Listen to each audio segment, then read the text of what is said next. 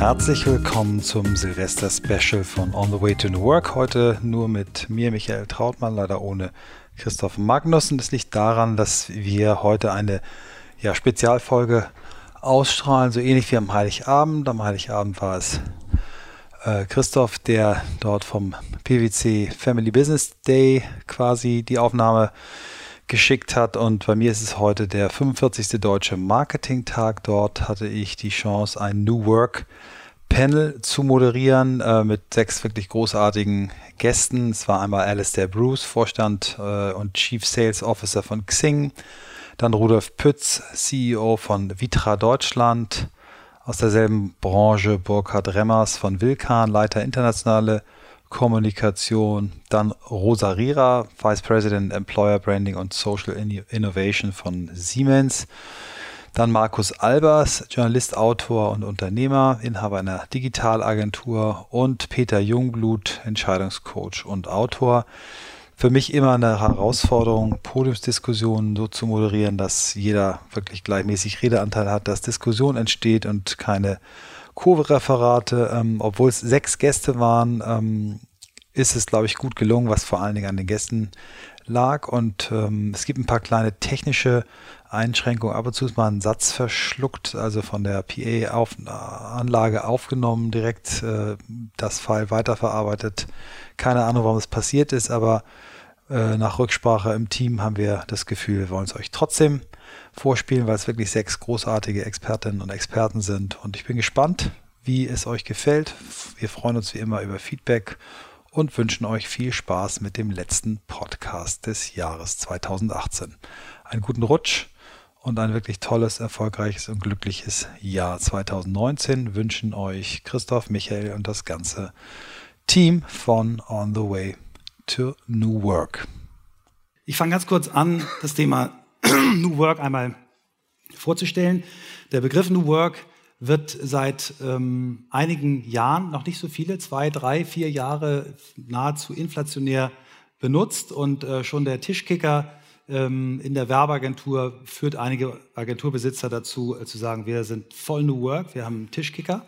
Ähm, wenn man sie dann fragt, was ist eigentlich New Work, wissen viele mit dem Begriff gar nicht so viel anzufangen. Und äh, als ich angefangen habe, mich damit zu beschäftigen, habe ich mal gegoogelt und bin dann auf einen Österreicher gestoßen, Friedhof Bergmann, mittlerweile 88 Jahre alt, emeritierter Professor äh, in Princeton gewesen, lebt heute in Ann Arbor, Michigan. Der hat diesen Begriff in den 70er, 80er Jahren geprägt. Seine These damals war, wenn man sie heute liest, äh, atemberaubend visionär. Ähm, ich kann auch nicht sagen, ob sie eintreffen wird, aber sie war zumindest vom Grundgedanken her sehr, sehr spannend. Er hat damals gesagt, in Zukunft werden Menschen nur noch ein Drittel ihrer Zeit mit Erwerbsarbeit äh, verbringen, das smarter zu konsumieren als vielleicht in der Vergangenheit. Also da ist so ein, so ein Öko-Aspekt drin. Und das dritte Drittel wird dann den Themen vorbehalten sein, die der Sinnerfüllung eines jeden Einzelnen äh, äh, Nahrung geben. Also diese drei Teile hat er vorhergesehen. Heute gibt es einige Unternehmer wie Jack Ma von Alibaba, der dann äh, im letzten Jahr, glaube ich, die These aufgestellt hat, wir werden irgendwann nur noch vier Stunden pro Woche arbeiten und auch, auch nur noch vier Wochen. Und alle sagen, uh, wie visionär, aber Friedhof Bergmann hat das eben schon vor vielen, vielen Jahren gemacht.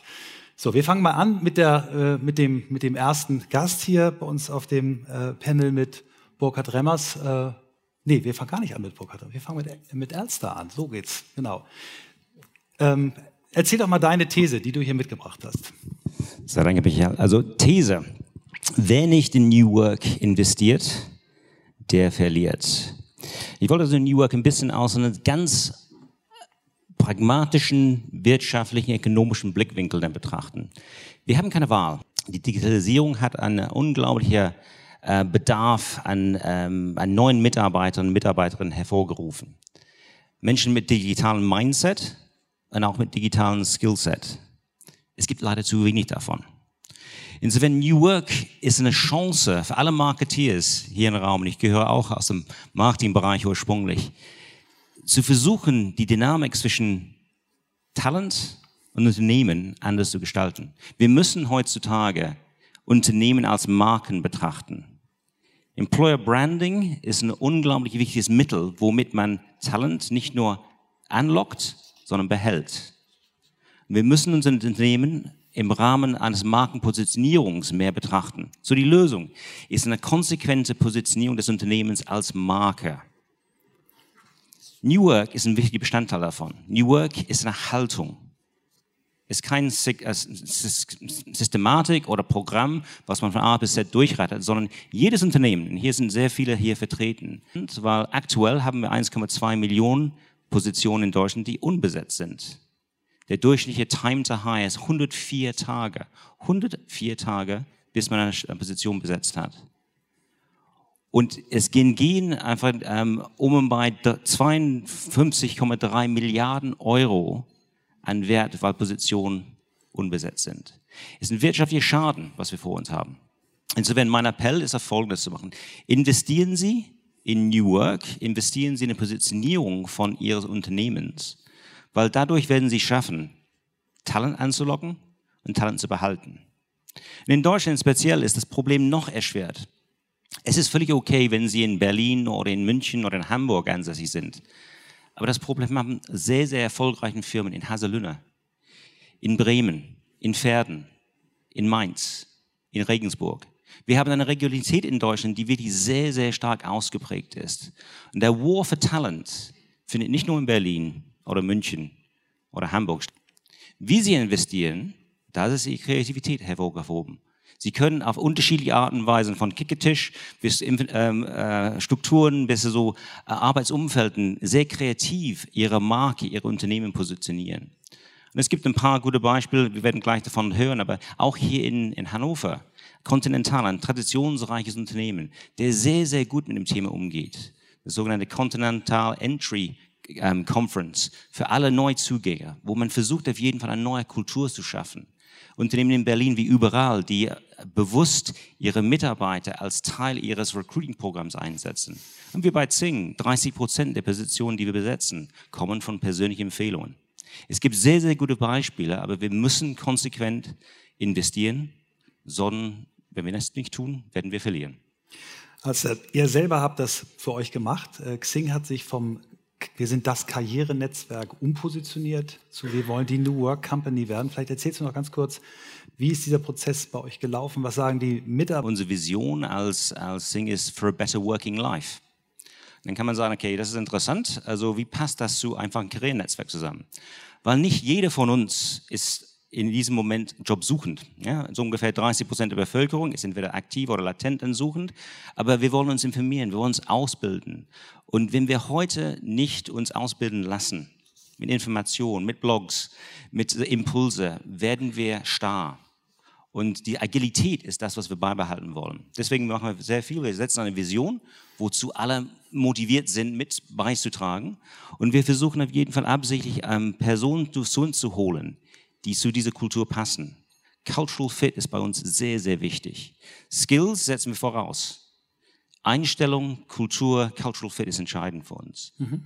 Und Mitarbeiter, wie haben die darauf reagiert? Sind die happy? Sagen die, wow, jetzt weiß ich endlich, warum ich bei Xing arbeite? Ja, wir, haben so die Freude, wir haben sogenannte, sogenannte Mentor-Meter. Äh, jede Woche dürfen alle Mitarbeiter Fragen stellen, die hochgevotet werden, an einem Freitag haben. Und alle Barometer zeigen, dass so Menschen das sehr schätzen die sind nicht immer einverstanden mit den Antworten, die kommen, aber auf jeden Fall hoch gepreist wird diese Transparenz, die in einem Unternehmen ähm, vorhanden ist. Hinzu haben wir Salary Transparency. Jeder kennt jedes Gehalt von jedem anderen, was auch eine bahnbrechende ähm, äh, Innovation war. Und das schafft auch Vertrauen und schafft auch eine Kultur, wo Performance auch honoriert wird. Rudolf, du bist CEO bei Vitra in Deutschland, eine Company, die viele, äh, die das Glück haben, in, in schönen Büros zu arbeiten, äh, täglich nutzen. Ich gehöre dazu, habe das große Glück. Du stößt eigentlich mit deiner These in eine ähnliche Richtung. Du sagst auch, New Work ist eine Zwangsläufigkeit, aber du bleibst da nicht stehen, sondern du gehst da noch mal tiefer. Ja, ich glaube, darüber muss man nicht diskutieren. Wenn man in die Runde fragt, wer hat sich vor 20 Jahren dagegen gewehrt, ähm, das äh, mit E-Mail zu schreiben. Ich glaube niemand. Und heute haben wir zwei große äh, Treiber der Veränderung. Das ist die Digitalisierung, die ist einfach da. Und die, der demografische Wandel. Wenn ich mir heute die jungen Menschen anschaue, die haben einen anderen Blick auf die Welt auf die Unternehmen und auch, auch auf ihre Arbeit. Arbeit oder Leistung alleine ist es nicht mehr. Und äh, dem kann kein Unternehmen ähm, kalt gegen, gegenüberstehen. Das sind verlorene Schlachten. Es gibt ein altes Sprichwort, ja, wer, wer, äh, wer nicht mit der Zeit geht, der geht mit der Zeit. Und das kann man auf das Thema New Work auch äh, anwenden. Aber es geht am Ende um eine Balance. Es geht nicht nur darum, dass die äh, mit der Technologie, alle Möglichkeiten auszuschöpfen. Das ist schon toll. Also ich bin heute mit der Bahn unterwegs gewesen und wenn ich über, über, über OneDrive meine ganzen Zugriffe auf meine Dateien ha habe oder über Salesforce äh, mir alle Daten anschauen kann, dann, dann mag ich das, dann finde ich das toll, dann erleichtert das meine, meine Arbeit. Aber das ist es nicht, nicht, nicht alles. Der Mensch sehnt sich auch nach ganz irdischen Dingen, nach dem Emotionalen, nach dem Analogen. Und da kommt der Raum in äh, in, in, ins Spiel. Der Raum ist äh, für uns oder für mich, wir begleiten, sorgt für eine gewisse Balance, dass man halt nicht nur digital arbeitet, sondern dass man auch wieder etwas Haptisches hat, etwas anfühlt. Und vor allem sorgt er dafür, dass Gemeinschaft einfach auch erzeugt wird, dass Menschen zusammenkommen. Und meine These ist, die Zukunft spielt sich in der Gemeinschaft ab. Und wir müssen dafür sorgen, dass die Menschen auch wieder soziale Räume haben, wo sie diese Gemeinschaft äh, leben können. Hm.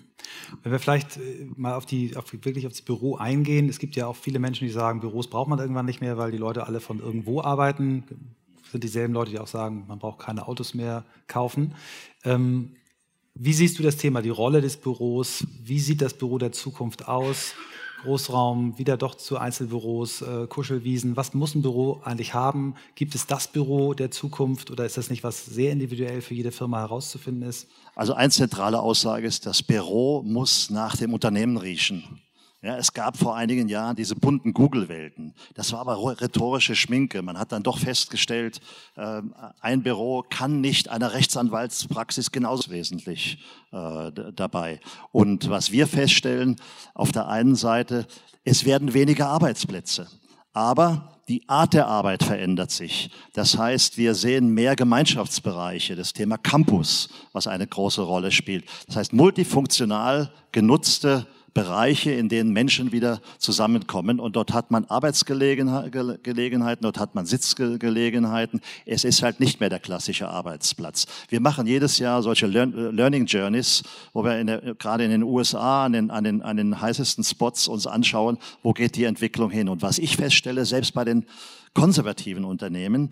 Es, es gibt ein Nebeneinander der alten Welt und der neuen Welt. Das heißt klassische Arbeitsplätze, aber auch solche Lounge-Arbeitsplätze, Sofa-Arbeitsplätze. Und wenn man in einem Jahr später wieder hinkommt, dann sieht man, diese Lounge-Arbeitsplätze, die sind viel, viel stärker äh, belegt. Das ist ein Shift von der alten zur neuen Welt. Überhaupt kein, kein, keine Gegensätze. Und das, glaube ich, prägt unsere Arbeitswelt in, in der Zukunft. Das heißt, der Tisch wird weniger, wir werden andere Optionen, Raum und Büro. Das, was wir alle mögen, glaube alle hier, die gerade die Marketeers sind viel unterwegs. Wir arbeiten mit einer Selbstverständlichkeit vielleicht im Coworking, wir arbeiten in, einem, in, in der Hotellobby und wir lieben es. Und dieses, dieses andere Art wohnliches Arbeiten, das findet Einzug auch in, äh, in, in, in, die, in die Arbeitswelt. Mhm. Und ich glaube, das kann man, kann, kann man manifestieren. Und dann sollte es wirklich, wirklich äh, authentisch sein. Und was da sagte, sich als Marke darzustellen, ich glaube, das ist die große Chance auch. Denn, denn worum geht's eigentlich?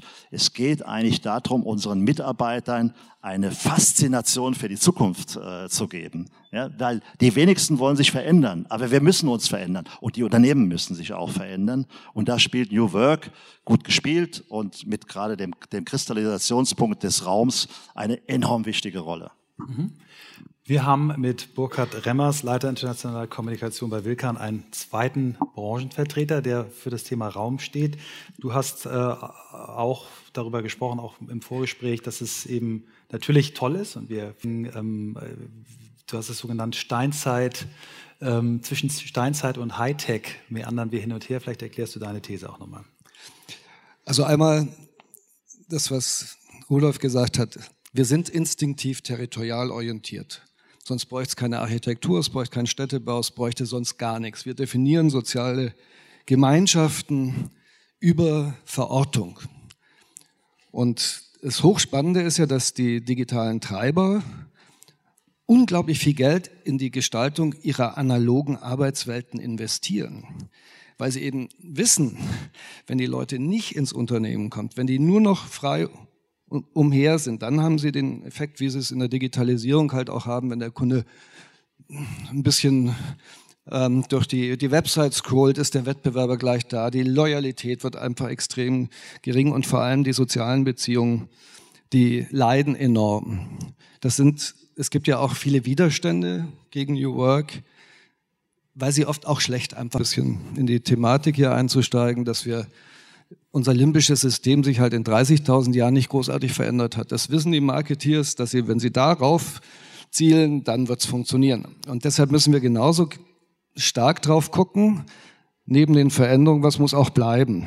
Also im Grunde ist es ziemlich trivial. Ja, wenn Mitarbeiter gesucht werden, sind sie auf einmal ein Engpass für die Unternehmensentwicklung. Also ich mag den Namen Human Resource eigentlich nicht so richtig. Es geht eben nicht nur um Resource, sondern es geht um Menschen. Und das ist es, dann ist es klar, dass man sagt, das, was früher in den Top-Etagen ganz normal war, Individualisierung, Wohlfühlen, Sofa, Club, Launch, dass das Qualitäten sind, die man jetzt sozusagen auch in die Bereiche reinbringt, wo man die anderen Leute haben will, gewinnen will. Wir haben ganz intensiv mit der Deutschen Sporthochschule in Köln zusammengearbeitet und haben eben da schon gemerkt, dass die Erklärung, aber auf der anderen Seite steigende Krankheitszahlen, die Leute werden immer dicker, wir wissen heute auch, dass Digitalisierung ein ziemliches Verdummungspotenzial haben kann. Ne? Also wenn jemand mit dem Navi geradeaus in den Fluss fährt, weil er sozusagen seiner Erfahrung nicht mehr traut. Oder 150 Mal oder, in der Stunde auf sein Smartphone guckt. Oder, oder das tut, ja, ja. Also das sind Themen, wir sind diese, deshalb dieses Meandern. Auf der einen Seite sind wir eben tatsächlich noch ganz, ganz stark basic. Das Verhalten wird ganz stark von dem limbischen System beeinflusst und auf der anderen Seite zielen die Digitalisierung auch auf das limbische System. Das ist ja klar, das ist die Neugier, was verpassen zu wollen. Wir hören da vielleicht gleich noch mehr, mehr dazu, wo wir sagen, es muss eine vernünftige Balance sein. Der Raum, das kommt das Thema Googleisierung, Rudolf hattest du auch schon angesprochen, zu meinen, da macht man irgendeine fancy Bürowelt und dann ist auf einmal eine neue Arbeitskultur da. Solange die Führungskräfte primär aus diesen dominanten Leuten kommen, da ist es mit der kooperativen Führung nicht mehr so weit. Oder der Chef, pff, könnt ihr vergessen, ich zeige euch mal, wie es jetzt geht. Dann sind wir eben meilenweit davon entfernt. Und diese Kulturveränderung, die dauern einfach lange. Das ist nix, was man so von heute auf morgen schafft.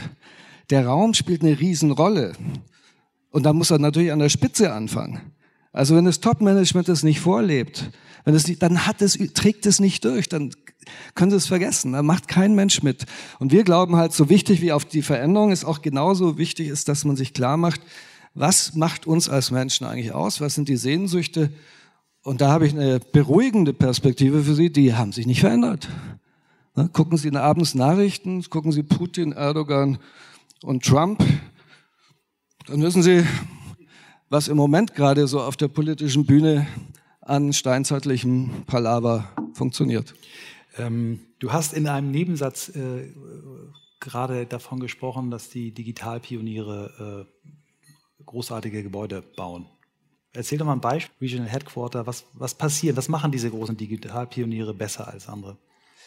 Ja, also einmal hatte ich schon im Nebensatz gesagt, die investieren eben enorm viel in die analoge Welt. Und ich hatte das Vergnügen bei der Eröffnung des Hauptquartiers von Google Asia in Singapur vor eineinhalb Jahren war das, glaube ich, etwa dabei zu sein. Und das ist hochinteressant. Äh, das ganze Thema Kollaboration, das ganze Thema Wohlfühlen, alles unter einem Dach hat da mehrere Aspekte. Das eine ist natürlich, die Leute haben keinen Grund mehr wegzugehen. Das heißt, man hat sozusagen äh, Extended Working Hours. Ähm, und das zweite war, dass sie ganz viel Gärten, Biophilie, das Singapur ist ja da ganz groß, auch mit begrünten Fassaden, dass man versucht, diese Natur ins Büro zurückzuholen. Und das legt ein bisschen den Verdacht nahe, je digitaler unsere Welterfahrung wird, desto wichtiger ist auf der anderen Seite eben der analoge, der, der Bezug zur Natur wieder. Und da gibt es eben Metropolen, die werben halt damit, dass sie sagen, die Luft in unserem Büro besser zu machen als. Also das sind, sind schon Entwicklungen, wo wir eben sehen, die zielen, klar, die zielen auf unsere Urbedürfnisse. Und wenn die nicht erfüllt werden, wenn wir nicht genug Bewegung haben, wenn wir keine sozialen Kontakte mehr haben, dann wird uns das um die Ohren fliegen. Das ist ziemlich sicher. Sehr schön. Wir kommen zu Rosa Rira, Vice President Employer Branding und äh, Social Innovation bei Siemens. Ähm, du stößt eigentlich auch in eine ähnliche Richtung wie Ärzte, vorhin der gesagt hat, äh, die Marke, äh, die, das Unternehmen auch als Employer Brand. Du sprichst davon, dass äh, Ziele klar sein müssen. Vielleicht äh, leitest du uns mal in deine Gedankenwelt ein. Ich, ich würde gerne noch mal ganz kurz äh, darauf eingehen, weil der Raum ist wichtig, klar. Aber wir dürfen auch nicht vergessen, dass sich große Unternehmen und mächtige Unternehmen auch immer Kathedralen gebaut haben. Ähm, Rockefeller Center, Woolworth Building. Äh, wir haben in, in, in, Berlin eine ganze Siemensstadt. Also das äh, spielt bestimmt auch da, da rein. Und ich bin auch absolut der Meinung, dass Räume absolut wichtig sind. Aber das kenne Unternehmen, die komplett global dezentral sind und eine ganz starke Unternehmenskultur haben.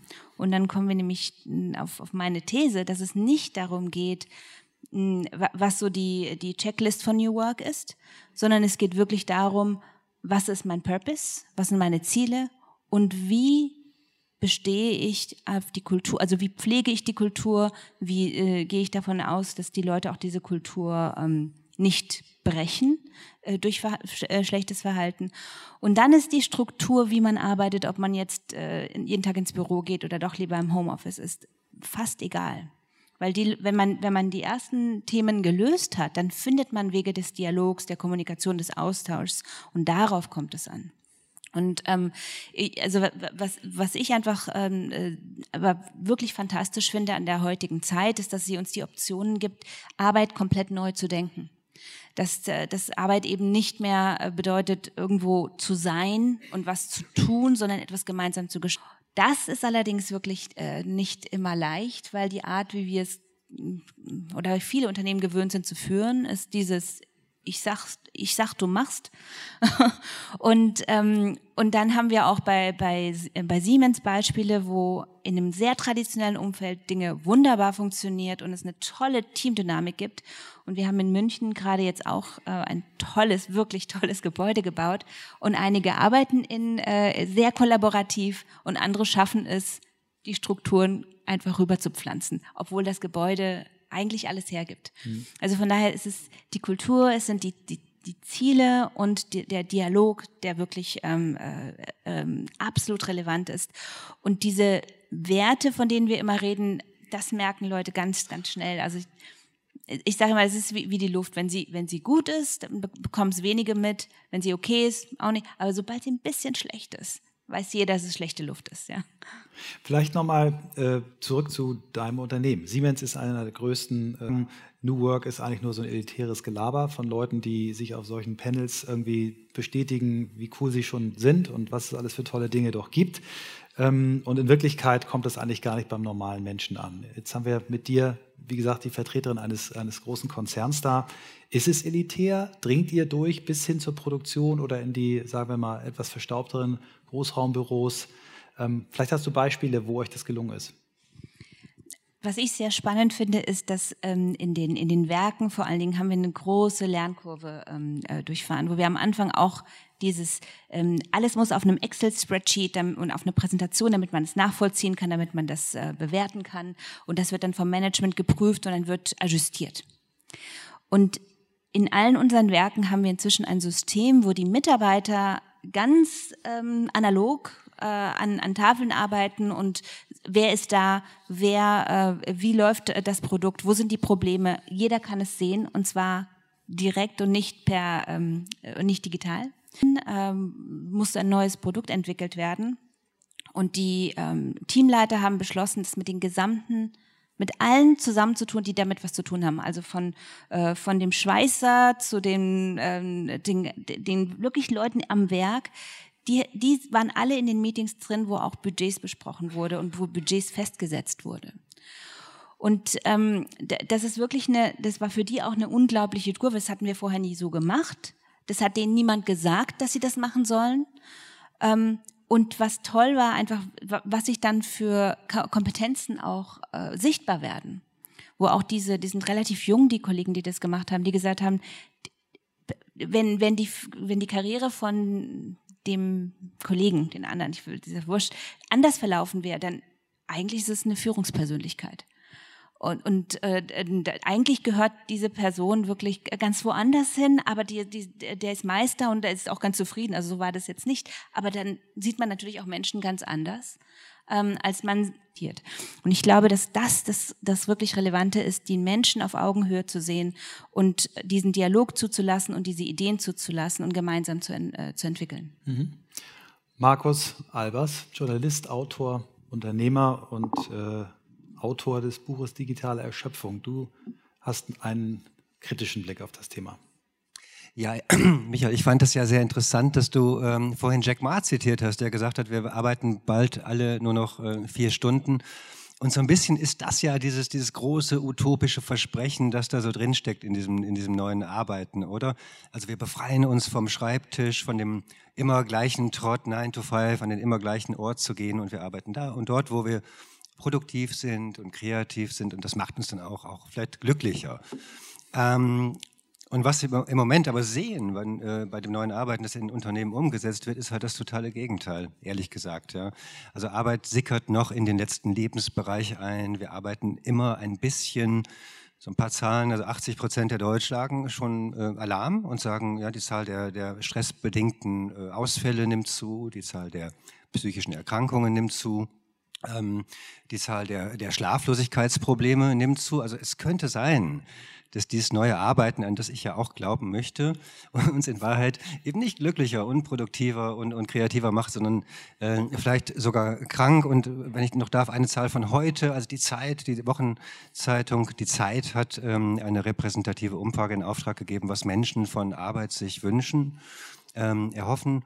Äh, es, ist, es ist heute veröffentlicht worden, kann man mal nachlesen. Und so mit 60 Prozent war so ein Punkt besonders stark betont, nämlich bitte lasst mich zu Hause in Ruhe mit der Arbeit. Ja? Bitte nicht immer noch diese ganzen E-Mails nach Hause. Und was ich daran spannend fand, war, dass es eben nicht ähm, die Älteren waren, die vielleicht mit der neuen digitalen Welt nicht zurechtkommen, sondern ganz im Gegenteil. Und das ist auch das, was ich bei den Recherchen für mein Buch so gemerkt habe. Es sind eher so die jungen, sehr digitalen, die sagen, Achtung, da haben wir Angst des Ganzen und wahrscheinlich erleben wir eine sehr, äh, sehr schnelle, sehr starke Veränderung hin in eine ja, Zukunft der Arbeit, die dann vielleicht so keiner gewollt hat, aus der wir aber nicht mehr rauskommen. Mhm. Ähm, ich habe neulich ähm, ein Zitat aufgeschnappt bei, bei, einer anderen Veranstaltung von Julia Jägel, Chefin von Gruner und Jahr, die hat gesagt, wir sind äh, zum ersten Mal in einer Zeit, wo die Menschen, die neu in ein Unternehmen reinkommen, mehr über die Zukunft wissen als die Menschen, die dort arbeiten. Also ob das jetzt immer stimmt, sagen wir dahingestellt, aber ich fand die These toll. Ähm, glaubst du, dass ähm, diese jungen Menschen, die eben digital nativ aufwachsen, dass die äh, besser mit den Medien umgehen, als unsere Generation das tut, dass die sich besser abgrenzen? Glaubst du, dass diese Generation helfen kann, in den Unternehmen ebenso Stoppzeichen auch zu etablieren, dass man eben nicht immer erreichbar ist? Ja, ich bin da ehrlich gesagt sehr optimistisch. Ja, ich glaube tatsächlich, dass das eine, äh, hoffentlich, hoffentlich ein Übergangsphänomen ist von möglicherweise der Generation, die jetzt auf den äh, Chefsesseln sitzt. Und den Panels. Die, und den Panels sitzt, ähm, mit einer Ausnahme Techniken brauchen, nenne ich das ein bisschen hochtraben, meine das aber ernst. Ich glaube, wir brauchen als Gesellschaft neue Kulturtechniken, weil wir sehr mächtige neue Werkzeuge bekommen haben und in Wahrheit gar keine Ahnung haben, wie wir damit umgehen. Also, ähm, und da sieht man erste Beispiele von jungen Menschen, die das eigentlich ganz gut gut machen. Was ich so ganz anschaulich fand, war das, ich weiß nicht, das kennt, kennt ihr vielleicht, das Stacking, oder? So nennt man das, glaube ich, in, in Großbritannien, gibt es auch in Deutschland. Also junge Menschen treffen sich in einem Café, um zu reden. Und was machen sie? Sie stacken, sie stapeln ihre Telefone auf einem Haufen. Und egal, ob die klingeln oder piepen, man darf nicht rangehen. Wer doch rangeht, als erster zahlt die Runde. Das ist eine Kulturtechnik. Mhm. Ja, und das ist, das ist gut, dass es sowas gibt. Und vielleicht noch ein letztes Beispiel bei uns aus der Firma. Wir sind ja so eine Digitalagentur in Berlin, Mitte, also eigentlich so genau diese Klientel. Und ich merke dass wirklich gerade die, die, Jüngeren, das sind die Ersten, die sagen, äh, nö, äh, wenn ich Feierabend habe, dann gehe ich auch nicht ans Handy, ja. Und die E-Mail kannst du mir am Sonntag zwar schicken, aber ich werde sie nicht lesen. Ja, und das ist auch in Ordnung. Ja, großartig. Ähm, es, gibt, es gibt da ja, äh, ich finde das Wort Kulturtechnik in dem Zusammenhang, äh, Gründer von Zappos, äh, Vorbild von Zalando, der hat eben immer versucht, seine Inbox Zero hinzukriegen, also keine E-Mail mehr in der Inbox. Und ist immer verzweifelt, weil es natürlich klar, wenn ich die irgendwann leer habe und nur lange genug auf den Bildschirm starre, ist die nächste schon da. Und je schneller und je effektiver und effizienter ich das alles bearbeite, desto mehr Folgemails äh, kriege ich auch. Und der hat dann irgendwann die Yesterbox erfunden. Also würde ich jetzt auch mal so Kulturtechnik nennen. Der hat dann irgendwann gesagt, ich beantworte nur noch Mails, die ich gestern gekriegt habe. Setzt sich morgens um 9 Uhr hin, bearbeitet die, merkt, wenn er sagt, okay, das ist etwas, wo ich wirklich ein bisschen Grips für brauche, dann nimmt er sich für diese Mail einen Termin in seinem Kalender und ist dann um 11 Uhr fertig und beantwortet und schreibt keine Mail mehr, außer er möchte selber irgendwie einen Vorgang einleiten, aber er äh, äh, macht nicht mehr diesen E-Mail-Terror. Ein anderes Zitat, was ich dazu gehört habe, um, uh, your, in, uh, your email inbox is a to-do list that someone else put together for you. Ich glaube, das ist das Thema, was wir alle auch wieder lernen müssen, uns selber äh, Prioritäten zu setzen. Du hast es, äh, Rosa, du hast es, äh, dein Papier von McKinsey, 30 äh, Prozent meiner Zeit damit verbringe, die E-Mails von irgendwelchen Leuten zu beantworten, die irgendwas von mir wollen. Der moderne Wissensarbeiter sagt, eine Zahl verbringt 80 Prozent seiner Zeit heutzutage mit Kollaboration. Ja, das sind dann Meetings, Telefonate, äh, Mails und, und all das. Aber nach meiner etwas vielleicht naiven Rechnung bleiben dann nur noch 20 Prozent der Zeit, um die Arbeit zu machen. Es sei denn, man würde die Arbeit als Kollaboration definieren, was ich aber eben in der Tat problematisieren würde. In vielen Unternehmen ist es heutzutage äh, so die Tendenz. Ich glaube, wir überbetonen dramatisch den Wert von Kollaboration. Es gibt viele Studien, äh, unter anderem vom MIT, die sagen, Menschen kommen nicht unbedingt in Gruppen auf bessere Ideen und bessere Ergebnisse. Groupthink, großes Problem. Oft ist es der Einzelne, der gute Ideen hat. Das vergessen wir oft. Das würde ich gerne nachher nochmal challengen, weil ich da äh, glaube, dass äh, es für beide Seiten Belege gibt. Aber ich würde jetzt erstmal gerne Peter Jungblut, Entscheidungscoach und Autor, bitten, äh, uns zu bereichern in der Runde. Du glaubst auch, dass äh, Potenzial für Krankheit äh, aus dem neuen Arbeiten kommt und du führst es in erster Linie auf schlecht. Dort habe ich einen jungen Mann kennengelernt, ähm, der mir auch seine Krankheitsgeschichte, der aus einem ähnlichen Grund in der Psychiatrie war wie ich, der hatte eine schwere Depression, Suizidversuche und so weiter.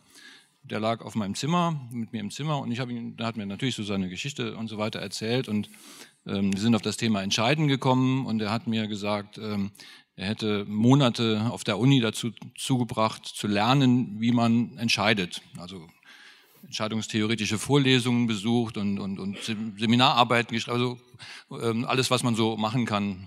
Ähm, dann kam er in ein, ein Unternehmen, mittleres Management, wurde dort Assistent von einem Abteilungsleiter. Dort stand eine Entscheidung an, strategische Entscheidung.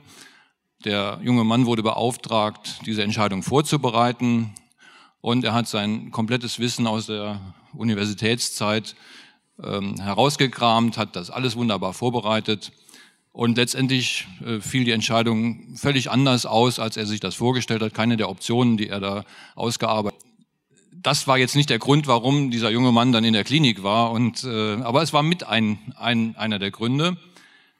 Und ich glaube, dass Entscheidungen, falsche Entscheidungen krank machen, das kann jeder nachvollziehen. Jeder Diabetiker ist deshalb Diabetiker in der Regel, weil er falsche Entscheidungen getroffen hat. Und äh, es gibt eine aktuelle Studie, die äh, den Brexit äh, analysiert hat.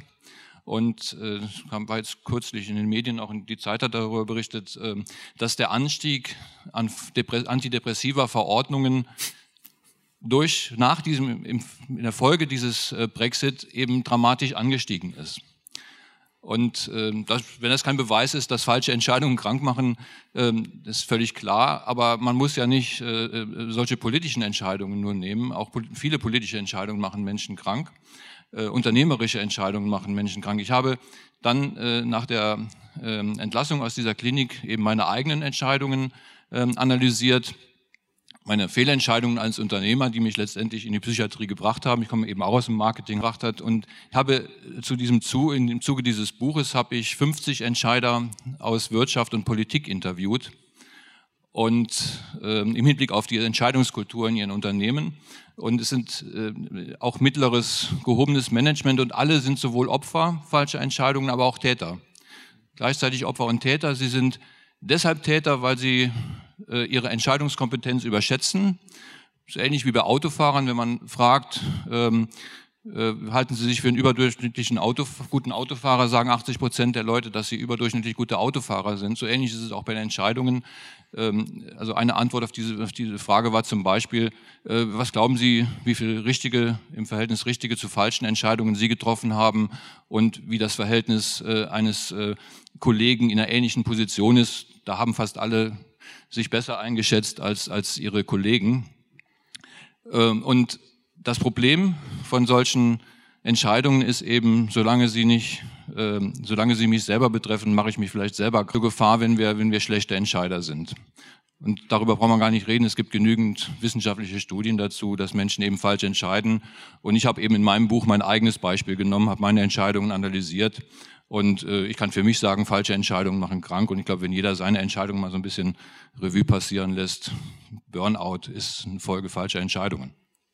Vielen Dank erstmal für den, den, den Einblick äh, und die Offenheit. Ähm, ich komme nochmal auf diesen Tony Hirsch von, von Sappos zurück, der folgende Beobachtung mal gemacht hat, hat er wahrscheinlich auch irgendwo gelesen. Und zwar gibt es Studien, die sagen, wenn sich die Größe einer Stadt verdoppelt, dann nimmt die Innovationsfähigkeit äh, und die Effektivität dieser Stadt um 15 Prozent zu im Durchschnitt. Wenn sich ein Unternehmen ähm, verdoppelt, äh, passiert eher das Gegenteil. Ähm, die Analyse daraus ist, äh, Menschen, die in einer Stadt leben und in dem Organisationsprinzip Stadt ähm, agieren, entscheiden, ob sie zur Miete wohnen, ob sie auf zwei, drei, vier oder fünf Zimmern wohnen, ob sie eine Patchwork-Familie, eine normale Familie, Dinge selber. Und dann kommen sie in ihr Unternehmen und dann können sie nicht über 100 Euro verfügen, weil das muss erst durch zwei äh, Genehmigungsschleifen durch. Und äh, das einen Schritt weiter gedacht führt mich zu dir.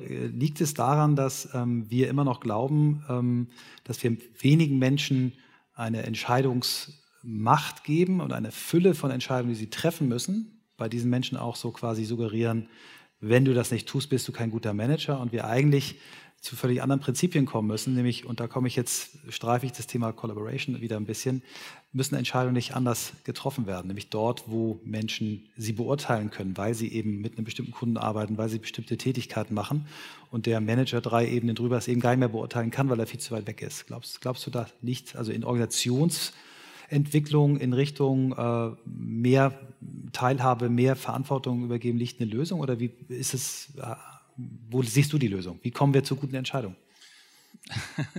Auch da würde ich jetzt nicht hier sitzen, wenn ich das wüsste. also äh, zurückgreifen. Also ein, äh, ein Problem der, dieser Befragten war eben diese Entscheidungsintransparenz. Also es werden Entscheidungen getroffen, man weiß gar nicht warum und selbst der, der die Entscheidung getroffen hat, kaschiert nur die Gründe. Die wahren Gründe bleiben intransparent. Und letztendlich glaube ich, dass das New Work gar nicht funktionieren kann, solange nicht eine, eine andere Entscheidungskultur, eine bessere Entscheidungskultur in Unternehmen äh, etabliert werden kann. Aber das ist äh, oder etabliert wird. Aber das ist außerordentlich schwer, weil äh, wir einfach nicht lernen oder vergessen, wie man wie man gute Entscheidungen trifft. Und es ist ja so, der Intelligenzquotient einer Gruppe wird ja nicht besser mit der Anzahl der Teilnehmer. Und so ist es auch mit den Entscheidungen. Also die Gruppenentscheidungen, die ich so in Unternehmen beobachte, die sind der kleinste gemeinsame Nenner. Und wir brauchen einfach Methoden und Tools, wie wir zu besseren Entscheidungen kommen. Abschließend dazu, es war so eine der, ich habe gefragt, was sind denn die größten, die häufigsten Entscheidungsprobleme? Und äh, somit an erster, zweiter Stelle war eben das der Punkt, dass Entscheidungen vom grünen Tisch getroffen werden und sie an der Realität eigentlich vorbeigehen. Mhm. Ich erlebe in meinem Umfeld bei den, bei den Mitarbeitern, eigentlich wollen die Mitarbeiter, dass entschieden wird. Das größere Problem ist, dass in den Unternehmen nicht entschieden wird, dass das in den Gremien alles ausdiskutiert wird und äh, der Mitarbeiter will eigentlich weit, weiter, weiterkommen. Ja, er braucht die Entscheidung. Das ist absolut, das kann ich, ähm, äh, I, I, can second that. Ähm, äh, was ich habe gestern oder jedenfalls vor ein paar Tagen habe ich den Film The Death of Stalin gesehen und ähm, äh, das ist wirklich ein, ein, sehr witziger Film und es hat mich auch daran erinnern, äh, Gremienentscheidungen. Was, was, was war in dem Film so eine nette Szene? Ähm, äh, äh, dann sagt einer, ich finde, dass äh, wir das machen sollten, aber das müssen wir in der Gruppe entscheiden. Und dann der Rang okay, einstimmig entschieden. Und ich glaube, dass das so ein Grundthema ist, warum Entscheidungen natürlich nicht die Qualität haben, weil wirklich kein Dialog da ist, äh, weil, weil, weil die Kultur nicht da ist, dass man wirklich die Kompetenzen mit einbringen kann, ähm, auch Bedenken, dann wird man immer als Bedenkenträger gesehen und, ähm, und da entsteht einfach keine Reibung, kein Dialog, auch kein wohlwollender Streit, weil irgendwie äh, ist das dann wirklich so dieses Ich bin dafür. und, ähm, und das ist so für mich der, der, der, der Kern des Themas, entweder die Nichtentscheidung, weil dann kann man ja Fehler machen, ähm, oder wenn dann entschieden wird, dann ist es immer so dieses lauwarme oder dieses, äh, wer ist der oder die Ranghöchste und danach wird halt sich gerichtet. Ne? Mhm. Ich habe das als Gruppen, äh, als Entscheidungsnormalie äh, beschrieben. Das ist genau der Punkt. Jemand äh, stellt eine Idee in einer Gruppe vor. Der informelle, dominante Leiter dieser Gruppe sagt, ich finde deine Idee super. Allen Teilnehmern dieser Gruppe klar, äh, was dieses, dieses Alpha-Männchen will. Und ähm, oft ist es ja noch nicht mal so, dass, die disziplinarisch, dass er disziplinarisch vorgesetzt äh, ist, sondern häufig ist es ja so, dass er vielleicht wichtig für meine Karriere aus irgendeinem anderen Grund ist und es ist wunderbar zu sehen, wie dann ähm, die Leute, die indifferent sind, die noch auf keiner Seite sind, pro oder contra, wie sie langsam in, in dem Entscheidungsprozess unmerklich, ohne dass man ihnen nachweisen kann, es ist ja nur das Alpha-Männchen, dass sie dann in diese Richtung äh, eben driften. Das sind ganz interessante Prozesse, die so in Gruppenentscheidungen ablaufen. Ich wollte ein paar von den Themen vielleicht so zusammenbringen. Ich glaube, ich wollte auch mal dagegen halten. Ich glaube, ein bisschen, was so ähm, rübergekommen ist, dass viel zu arbeiten, was Schlechtes sei. Ich möchte vehement dagegen halten. Ich glaube, wenn Menschen Purpose haben, arbeiten sie sehr gerne. Auch wir sind programmiert von der Natur aus, als gesellige Menschen irgendwas zu bewirken. Und ich glaube, das Problem fängt mit der Philosophie des Unternehmens an. Und ich glaube, da haben Vorstände, Geschäftsführer, Leistungsfiguren, die, ähm, wenn ich auf das einige Beispiel ähm, schaue, wir, wir preisen sehr stark Transparenz an, habe ich den vorhin erzählt. Ich glaube, Entscheidungen müssen getroffen werden. Es müsste nicht jeder die Entscheidung treffen und es muss nicht unten oder oben oder mittig getroffen werden, sondern wichtig ist, dass Entscheidungen Transparenz, äh, Transparenz schafft und transparent kommuniziert werden. Zweitens, ich glaube auch, dass ähm, Menschen Mut wirklich sehr schätzen. Und mutige Entscheidungen sind manchmal nicht ähm, das, was gefallen, aber auf jeden Fall, die bringen Unternehmen sehr gut voran. Also Mut würde ich auf jeden Fall sagen, als kulturelles Rahmen sehr wichtig ist. Und drittens auch, glaube ich, dann Entscheidungen, die wirklich eine Relevanz, einen Impact haben. In welche Sphäre auch immer. Aber Menschen möchten das Gefühl haben, was zu gestalten, voranzutreiben, irgendwas zu bewegen. Ich glaube, in diesen drei kleinen von Transparenz, von Mut und auch von Impact können Führungskräfte auf jeden Fall den Rahmen, das Stacking, das Stacking definieren für ein Unternehmen, womit man dann echt viel Spaß haben kann bei viel Arbeit. Äh, es geht nicht um die Quantität, es geht schon eher um die Qualität des Arbeitens. Ähm, ich glaube aber eben, dass dieses, ähm, diese Arbeitskultur, die wir zunehmend sehen, die des ständigen Unterbrochenwerdens, die, das sich überhaupt nicht, also man muss immer Kopfhörer tragen im Großraumbüro, während die Collaboration-Plattform einem dann auch schon wieder die ganzen Nachrichten reindrückt. Ich kann mich also gar nicht mehr konzentrieren, geschweige denn äh, Kontemplation, um ein, ein altmodisches Wort zu benutzen, ähm, praktizieren. Und das, finde ich, hat dann wieder viel mit Entscheiden zu tun. Das wäre, ähm, um es mal so mit, mit, mit Kant äh, zu sagen, äh, die, die notwendige Voraussetzung gelingenden Entscheidens wäre, dass ich überhaupt mal Zeit habe, mal eine Sekunde drüber nachzudenken, was ich denn hier entscheiden möchte. Und wenn ich eben den ganzen Tag nur, nur, nur kollaboriere und kommuniziere, ist es schwierig. Und vielleicht noch ein Satz dazu. Ich persönlich, und das ist jetzt vielleicht nicht so ähm, populär, aber ich tue mich ja ein bisschen schwer, wenn man dann diese oft unglückliche Arbeitskultur noch mit so einer mit so einer äh, Schicht von Purpose oder Meaning übergießt, um sie dann doch wieder erträglich zu machen. Ich glaube, man darf einfach den Rechner nicht aufmachen am Wochenende und dann sieht man kein E-Mail. Ich würde ganz gern nochmal zurückkommen auf diese Kernfragen, wie weit wir New Work in allen Dimensionen so gestalten, dass wir am Ende sagen, es macht Spaß, die Leute finden Sinn, fühlen sich gewertschätzt. Ich glaube, das ist eigentlich eines der, der Kernthemen überhaupt. Ist das HR? Redet man dann von der Mitarbeiterzahl oder redet man von Individuen, die, egal in welchem Bereich sie arbeiten, ihren Wert beitragen? Also das ist, glaube ich, ein, ein, Kernthema, wirklich zu gucken und dann, wie ist die Organisation, wie ist das Umfeld, um diese Wertschätzung wirklich auch glaubwürdig zu machen. Das zweite Thema, und da will ich ein bisschen Wasser in diese Technologie-Thematik geben, ist tatsächlich so, dass wir ja sehen, wie im Moment Dinge sich entwickeln. Ja, und dann weiß man offensichtlich schon, dass uns die Kultur dann ist auch nicht da. Ich bin auf relativ vielen Digitalisierungskonferenzen und da wird immer das sozusagen als Selbstzweck getrieben und wer nicht mitmacht, der verliert und bla bla bla. Ähm, wir müssen ja eigentlich mal definieren, wie wir leben und arbeiten wollen und wie wir dafür die Digitalisierung nutzen. Denn natürlich, äh, War for Talents ist klar, aber es sind eben beileibe nicht alle, um die man sich bewirbt, sondern da gibt es natürlich auch einen ganz, ganz großen Bereich, der heute sich große Gedanken darüber macht, was mache ich dann eigentlich? Ja? Und wo man vielleicht auch sagt, das gibt es limitierte Möglichkeiten, da noch aktiv mit dabei zu sein. Also ich fand es sehr spannend, nochmal auf diese Uridee zu kommen, von Friedhof Bergmann auch zu sagen, mhm. das sollte ja eigentlich sein, um mehr Lebensqualität, mehr Entwicklungsmöglichkeiten für den Einzelnen zu bieten. Und die Entwicklung der letzten Jahre hat das Lebensphasen bestimmt vielleicht in Teilen erreicht, aber im Ganzen sehen wir halt Entwicklungen, wo wir Technik haben, dass wir Führungskräfte sensibilisieren, was da eigentlich alles dranhängt ja, und die, die Studien, die wir im Moment haben, ist, dass das gibt 80 Prozent in Asien, die um 6 Uhr morgens Handy nehmen und nachts um 24 Uhr auch nochmal. Und da wissen wir einfach, Leben ist Reizreaktion, ist der Wechsel aus Belastung und Entlastung. Wenn wir diese Entlastungsphasen nicht mehr haben, dann werden wir einfach krank.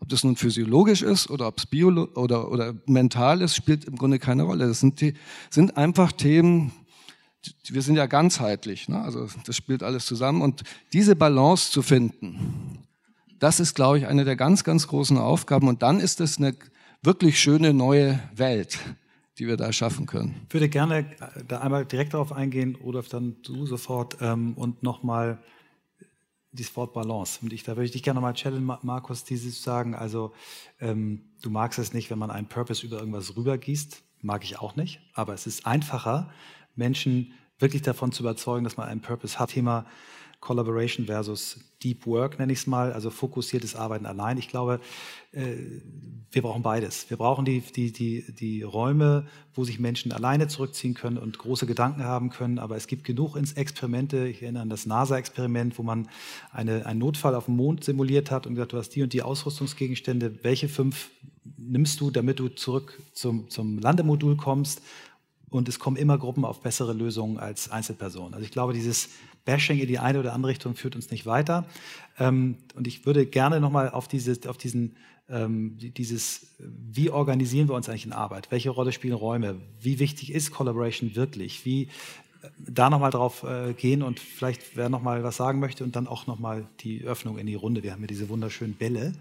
Wenn man in das schwarze Loch spricht, äh, hört man euch gleich. Vielleicht wer mag noch was dazu sagen? Also Vielleicht nochmal ähm, zu dem, was Burkhardt äh, sagte, das ist die Diskussion, ist das Glas vo halb voll oder halb leer? Weil ich finde, sag ich mal, durch die ähm, zu Hause arbeiten kann. Ne?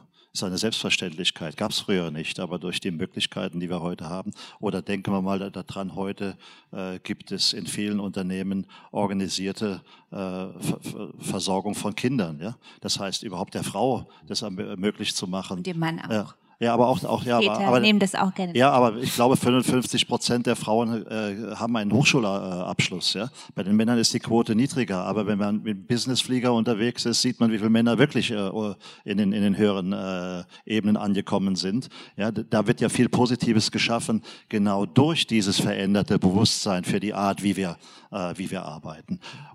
Also es geht einfach aber auch um die Kompetenz, mit den Themen umzugehen.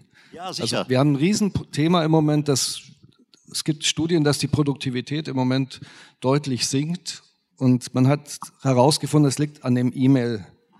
Themen, dass die E-Mail eigentlich zu falschen Zwecken eingesetzt wird. Mediennutzungskompetenz wäre ein, wär ein tolles äh, Lernfach in der Schule. Genau, genau macht, ist, dass es ähm, oftmals bestimmt nicht gemeint, aber ich, ich spüre, dass es immer so ein Alles oder Nichts ist. So das Thema das Kopfhörer, genau. mhm. Kopfhörer im, im Großraumbüro ich, ich nutze sie auch. Ich sitze übrigens, ähm, es geht auch, ich berichte an Vorstand bei Siemens. Ich sitze im Großraumbüro, suche mir jeden Tag meinen Platz. Also das funktioniert wunderbar. Und ich sitze auch gerne manchmal mit dem Kopfhörer im Büro.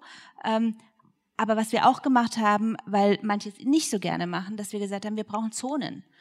Wir brauchen eine Zone, die ist ja die Büchereizone. Dann mhm. gibt es Büchereiregeln. Genau. Und dann gibt es eine Zone, wo Leute auch mal lachen können und auch mal Dinge an die Wand malen können. Und, aber um das hinzubekommen, braucht es den Dialog. Und das muss man sich auch ein bisschen trauen, weil man meckert ja gerne beim Kaffee irgendwie so, hm, so laut. Aber da mal richtig anzusprechen und zu sagen, hey, das nervt mich, was können wir machen? diesen Schritt, den gehen dann tatsächlich sehr wenige. Und das, das habe ich auch. Ähm, das ist auch immer das, was ich feststelle äh, als Führungskraft, diese Plattform zu schaffen, nachzufragen, ähm, einen Dialog äh, äh, zu zwischen ähm, äh, Bedürfnisse oder Vorstellungen auch irgendwo integriert werden. Ähm, das ist für mich die, die Königsdisziplin ähm, in, in, den Unternehmen. Und dann brauchen wir kein Entweder-Oder, sondern wir können die Möglichkeit nutzen äh, und den Rest, äh, den traditionellen Teil auch nehmen, weil der hat auch seine Vorteile, wenn es um Konzentration geht und vielleicht auch mal Dinge ähm, erledigen. Ne? Also nichts läge mir ferner als Schwarz-Weiß-Malerei oder Bashing. Ich möchte ja nur auf einen äh, Trend kritisch hinweisen, den ich meine zu beobachten, nämlich, dass wir die Kollaboration gerade überbetonen. Und wir schaffen gerade in Unternehmen wahnsinnig viele Fakten. Ja? Bricks, Bytes, Behavior wird ja immer so gesagt. Da nimmt man dann halt, Entschuldigung, die Wände raus und macht doch wieder Großraumbüros, die dann nicht so heißen dürfen, aber am Ende sind sie das schafft Kollaborationstools an und äh, hat eben so eine Always-On-Kultur. Und ich glaube, da müssen wir jetzt einfach aufpassen. Und ganz schnell noch zu den Kindern. Ich bin ja dann auch so ein, äh, ich habe auch kleine junge äh, Kinder noch zu Hause und dann stehe ich halt auch auf dem Spielplatz und denke, äh, toll und äh, gebe die Sachen frei und der Kunde ruft an und so weiter. Und meine äh, sechsjährige to Tochter, als die dann irgendwann vor mir stand und sagte, Papa, starr nicht immer auf dein Handy, und das immer wieder sagt und ich aber doch immer wieder drauf geschaut habe, weil es war ja immer was, das tat dann schon auch weh. Dafür gibt es die Betriebskindergärten. Zum Beispiel. Hat auch nicht jeder. Hat nicht jeder, nein, aber wir, wir haben das zum Beispiel mit der, mit der äh, Ortsgemeinde äh, in Kooperation äh, gelöst und das funktioniert wunderbar. Wunderbar, ich bin schon aufgestanden, was man äh, sieht. Äh, wir haben diesen wunderbaren blauen Würfel. Wer möchte noch eine Frage stellen? Bitte am liebsten kurz, knackig und sagen, von wem du sie beantwortet haben möchtest. Ah, äh, hallo, schönen guten Morgen. Tolle äh, Diskussion, tolle Beiträge. Ähm, ich weiß gar nicht, wer das genau beantworten könnte, aber ich habe manchmal das Gefühl, es ist irgendwie wie in einer guten Fußballmannschaft.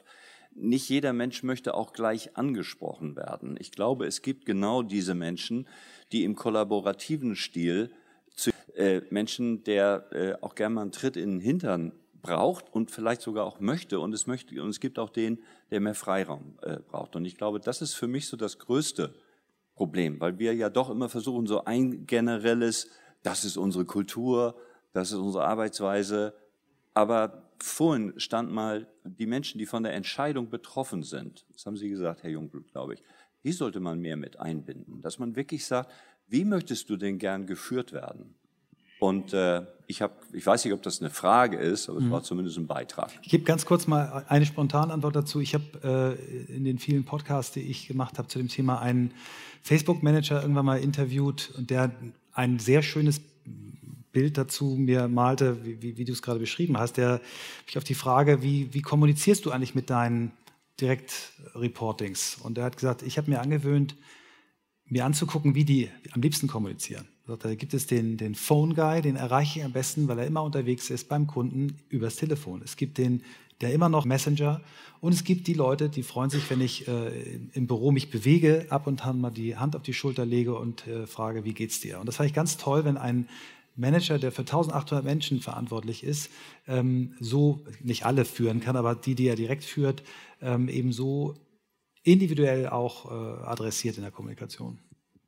Vielleicht noch ganz kurz dazu. Das ist ein, ein, Thema, was wir tagtäglich haben. Wir haben 1500 Menschen ähm, in verschiedenen Standorten und ungefähr 300 ähm, Tech-Kolleginnen ähm, und Kollegen. Und die wollen wirklich nicht angesprochen werden. Die haben so Deep Working inne.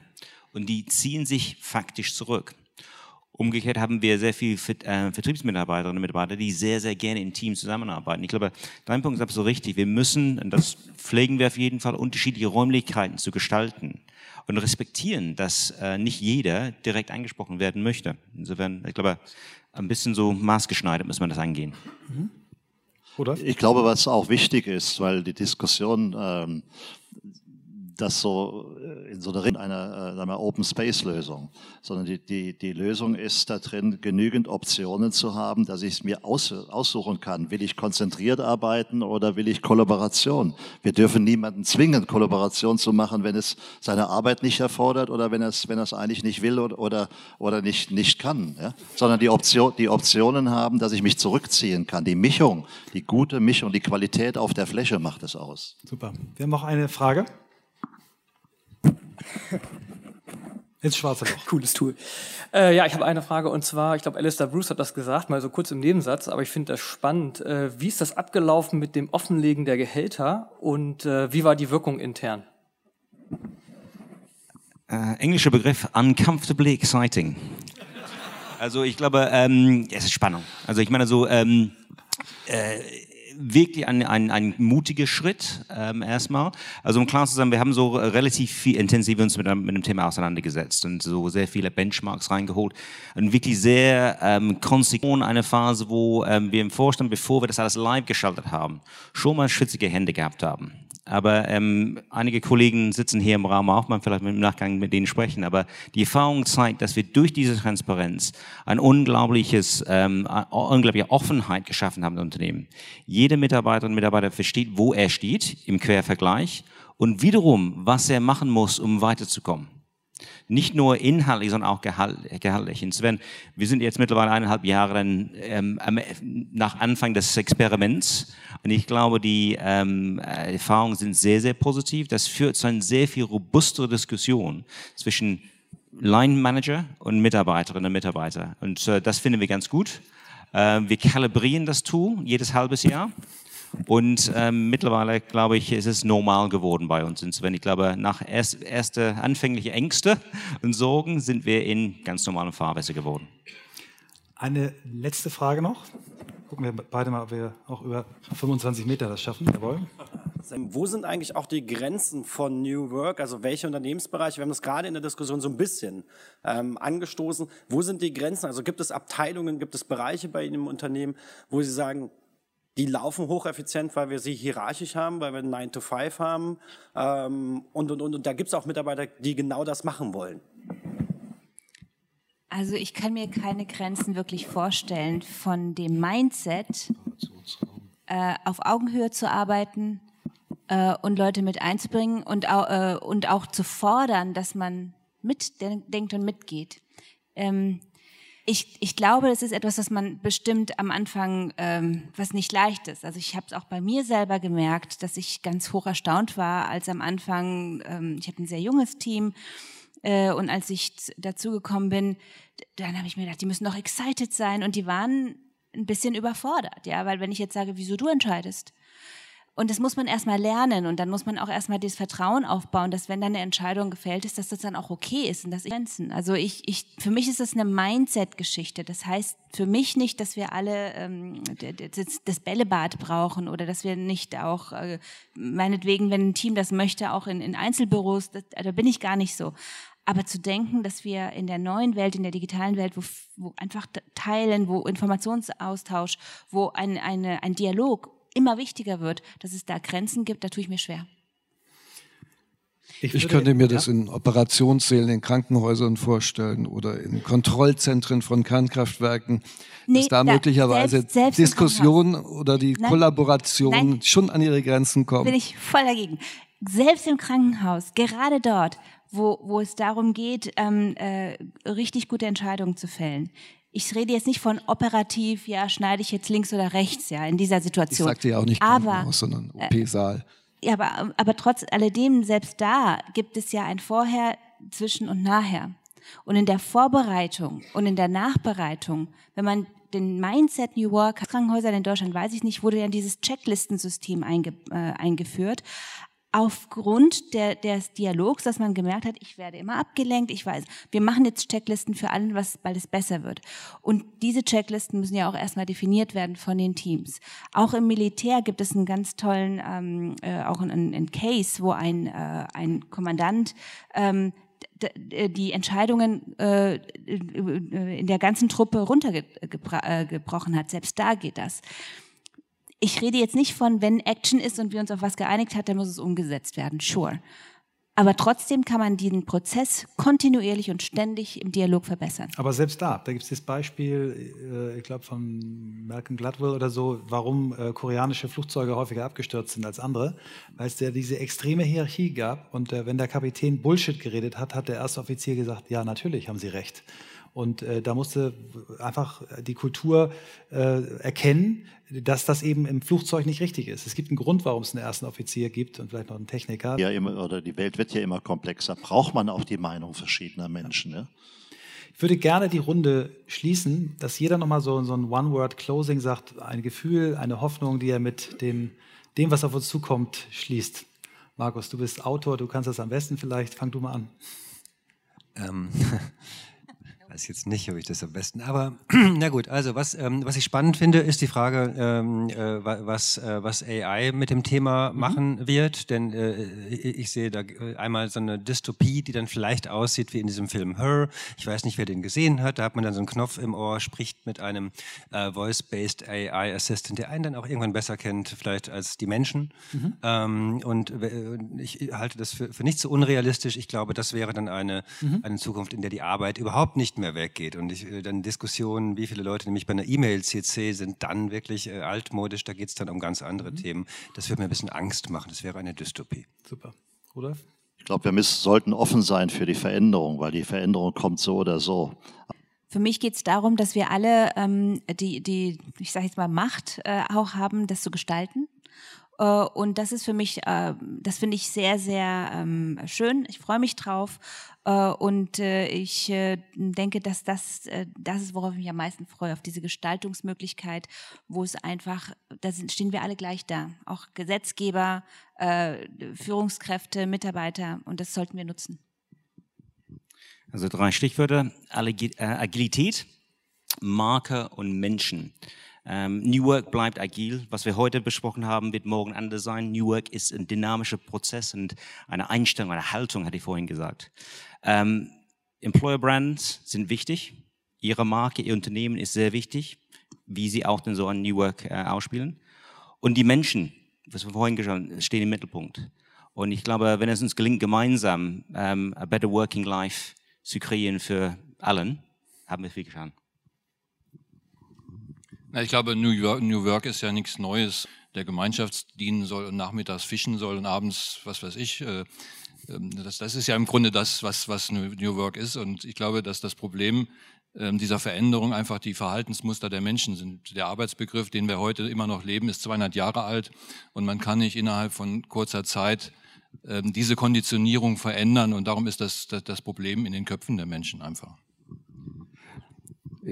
Ja, durch die Zusammenarbeit mit Medizin und Sportwissenschaften und Arbeitsschutz und Gesundheit weiß man, dass es immer so zwei, zwei Schlüssel gibt. Das eine ist die, die Verhaltensprävention oder auch die Verhaltensänderung und das andere ist die Verhältnisprävention. Und ähm, da würde ich gerne schon nochmal eine Lanze für den Raum brechen, Rudolf. Da sind wir uns, glaube ich, sehr einig. Wir wissen heute, dass Leben Reizreaktion ist. Also die Wahrscheinlichkeit, dass man was verändert, indem man die Verhältnisse ändert, ist sehr viel höher, als wenn man ein Seminar gibt und die Leute nehmen das kognitiv auf und gehen in ihre alten Räume zurück und verfallen innerhalb frei ist, was auch wichtig ist.